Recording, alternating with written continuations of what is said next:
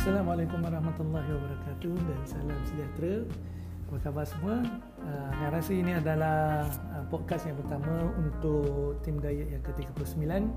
Mengharapkan minggu yang pertama dan minggu kedua ini kita dapat belajar sebanyak-banyaknya dalam program ini dan uh, jangan takut dan jangan segan lah uh, bila mana kita buat program ni uh, yang paling penting adalah kita menimba ilmu sebanyak-banyaknya uh, dan harapan juga uh, Angah kalau boleh anda semua bolehlah meneliti semua nota-nota yang telah Angah bekalkan dalam grup uh, WhatsApp kita.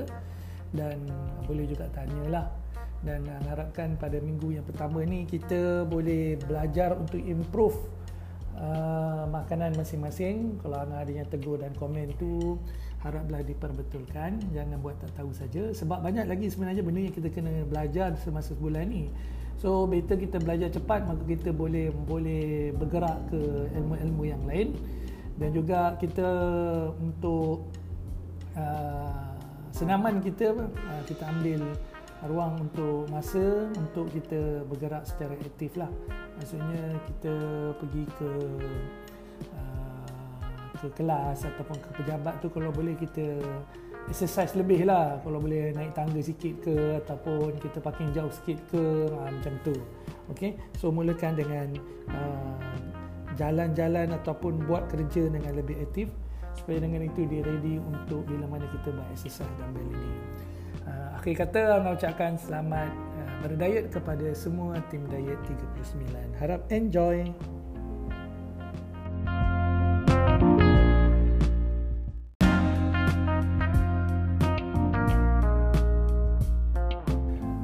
Okey, kita akan uh, menjawab soalan yang pertama.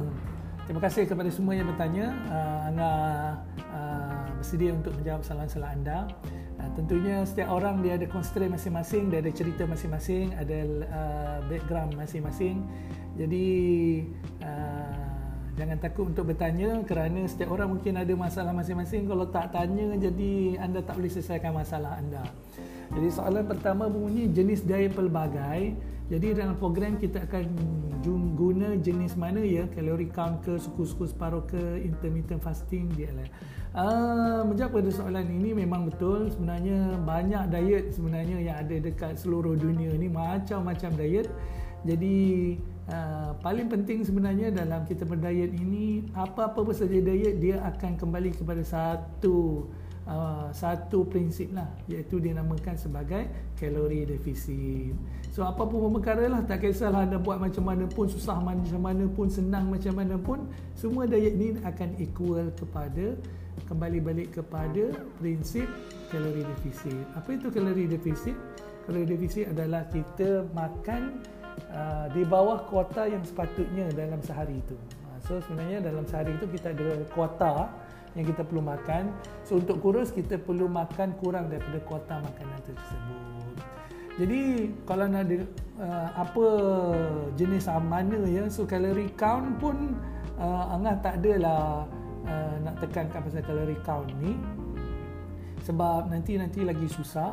Tapi cumanya kita kena adalah sedikit ilmu berkenaan dengan calorie count ni juga.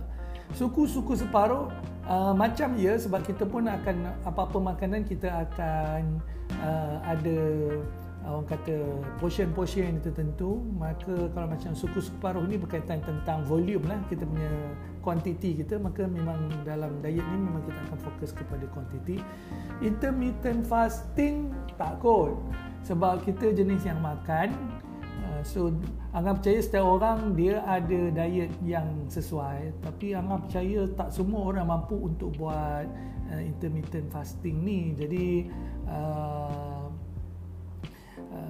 Angah kalau boleh tak adalah cuba mengelakkan lah daripada untuk buat style gaya intermittent fasting ni.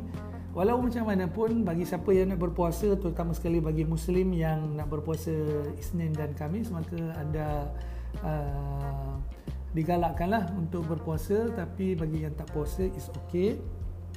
Dan apa-apa pun sebenarnya dalam diet ini kita boleh bercakap tentang diet yang sustainable maksudnya diet yang mampu bertahan lama maka setiap orang ni kadang-kadang dia berbeza-beza. Jadinya sepanjang anda try diet mungkin sebelum ni anda telah try diet macam-macam anda kena start mula explore dan tanya kepada diri anda apa sebenarnya jenis diet yang anda boleh bertahan sampai habis.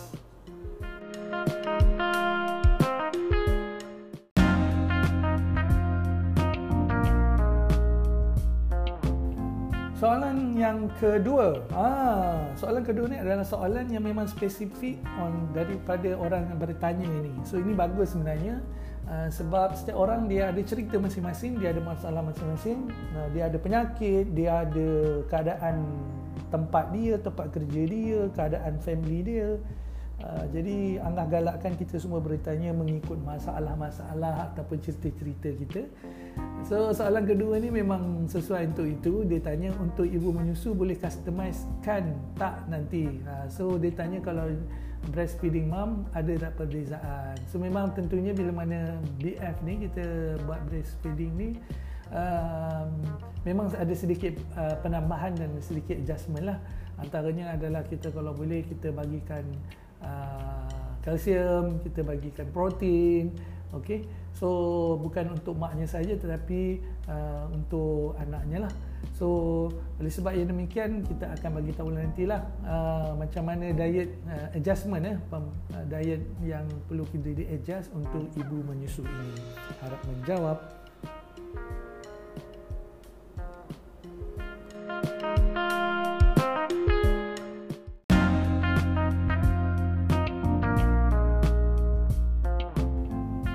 Yang ketiga berbunyi cheese apa je yang boleh makan? Sebenarnya cheese ni kalau boleh dia adalah sumber protein dan tentunya dalam uh, teori yang pertama kita belajar banyak sebenarnya sumber-sumber protein yang kita boleh ambil dan kadang-kadang banyak di kalangan protein ni lebih murah daripada cheese sebenarnya. Uh, pandangan Angah adalah banyak cheese ni memang ada kandungannya yang tinggi protein dan ada yang low protein. Uh, cumanya Angah berpendapat yang walaupun dia tinggi protein, dia pun tinggi kalori juga. Jadi itu problem sebenarnya yang kita nak capai sebab kita ada kuota yang kita perlu uh, capailah dalam masa sehari itu. Jadi oleh sebab demikian Angah tak galakkanlah anda semua makan cheese. Mungkin nanti bila mana anda dah capai mungkin berat BMI 25 ke ataupun 24 ke, uh, maka di situ anda bolehlah uh, untuk try uh, add on cheese dalam menu diet anda.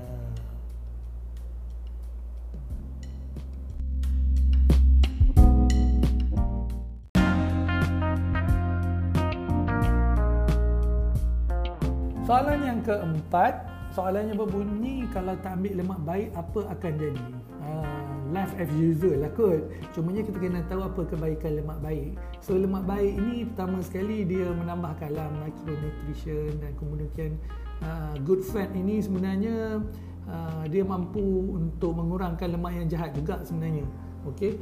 So ada banyak lagi kebaikan-kebaikan uh, terutama sekali dia bukan datang sekali dengan good fat sahaja dia datang lagi dengan kebaikan-kebaikan yang lain.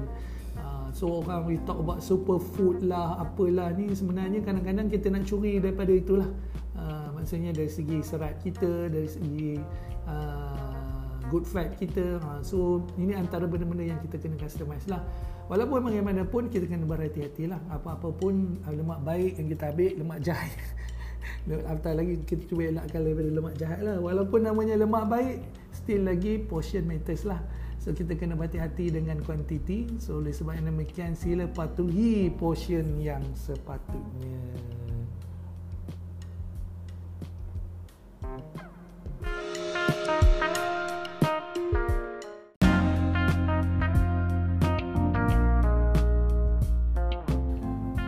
Alright.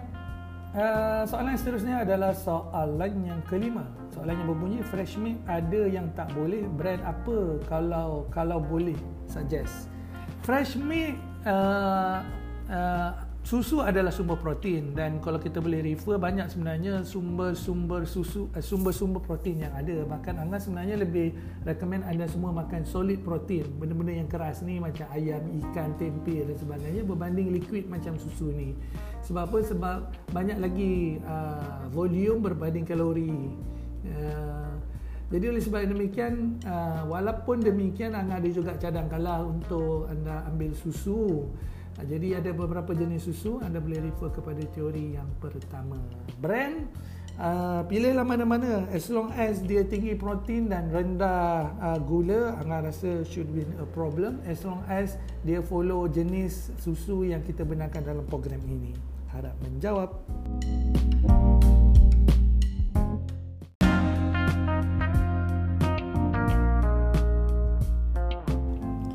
Soalan seterusnya adalah soalan yang keenam. Soalan yang berbunyi untuk mengelakkan berat badan yang ideal, untuk mengekalkan berat badan yang ideal macam mana. Um, untuk maintain, untuk lock berat badan ni, uh, ideanya adalah kita kena makan sama macam kuota yang sepatutnya. So badan kita tak turun dan kita badan kita tak naik. Jadi oleh sebab demikian pertama sekali yang paling penting adalah kita kena tahu konsep kalori ni lah. Uh, maksudnya kita boleh agak okey ni makanan ni tinggi uh, kalori so kita kena berhati-hati. Ataupun mungkin semalam kita telah makan banyak kalori mungkin hari ini mungkin kita kurangkan sedikit. So kita kena pandai imbangkan. Macam kita naik jambatan yang terkiri kanan di sungai so kita kena pandai imbang diri. Kalau tidak kita jatuh dalam sungai. Ya, macam tu. So kita boleh buat anggaran lah. Nak spesifik apa semua. Itu yang pertama.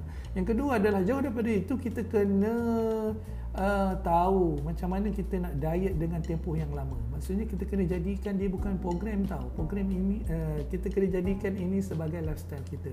Diet ini kena jadikan lifestyle kita. So maksudnya kita ni uh, kena enjoy. Dan kita kena uh, dalam masa sama kita tidak restrict sangat. Kita tidak kejam terhadap badan kita. Kita tidak uh, terlalu keras dengan dengan diri kita.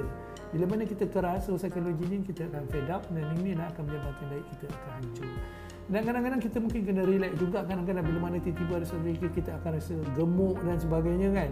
Dan uh, kita kena yakinlah pada ilmu kita kan kalau kita rasa gemuk oh, it's okay kan. Sebab kita tahu ilmu cara nak, nak turunkan. So uh, kita pun tak adalah gelabah sangat kita tak adalah risau sangat dan sebagainya. So itu mungkin tips daripada Allah macam mana kita nak kekalkan berat badan yang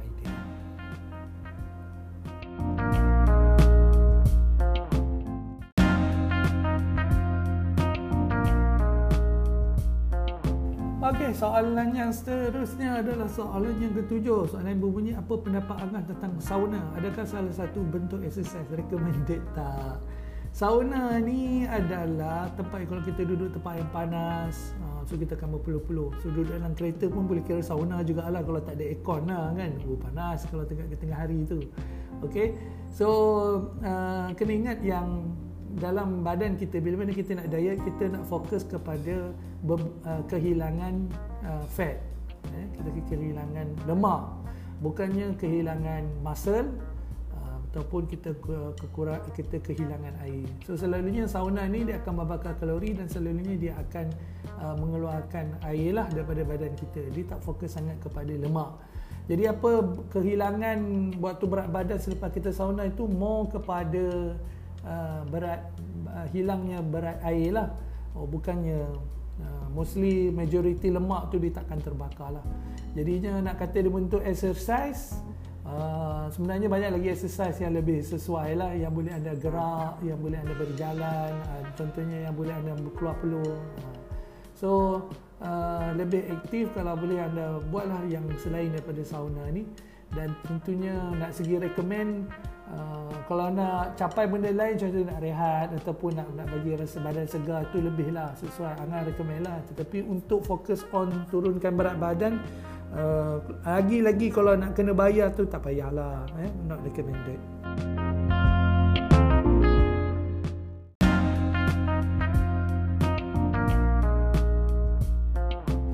Okey, soalan yang terakhir, soalan yang ke-8, soalan yang berbunyi skipping okey tak?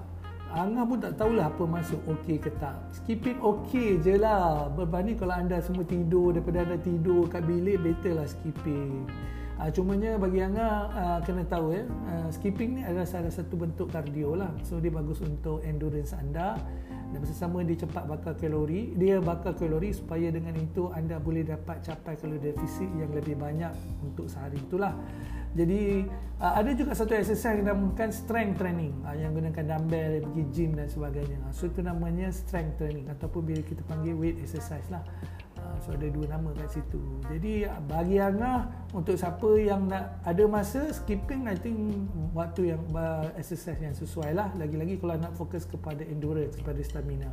Tapi kalau anda nak fokus kepada uh, uh, bagi siapa yang sibuk dan sebagainya nak dapat kesan yang lebih cepat dan lebih cepat terlihat dari segi curve badan maka anda fokus kepada weight training lah kepada benda exercise dekat dumbbell exercise dekat gym Okay, so masing-masing punya exercise dia ada masing-masing punya uh, sasaran lah. So sebab itulah orang uh, akan tanya sebenarnya anda sebenarnya nak exercise ni sebab apa? Ha, dia kena tahu objektif dia maka dari situ kita boleh cadangkan exercise sesuai. Cuma dalam program ni anda lebih more fokus on weight exercise, fokus kepada angkat dumbbell supaya dengan itu bagi sesiapa yang sangat sibuk super duper sibuk ada anak ada kerja balik tengah malam dan sebagainya better anda fokus kepada weight exercise harap menjawab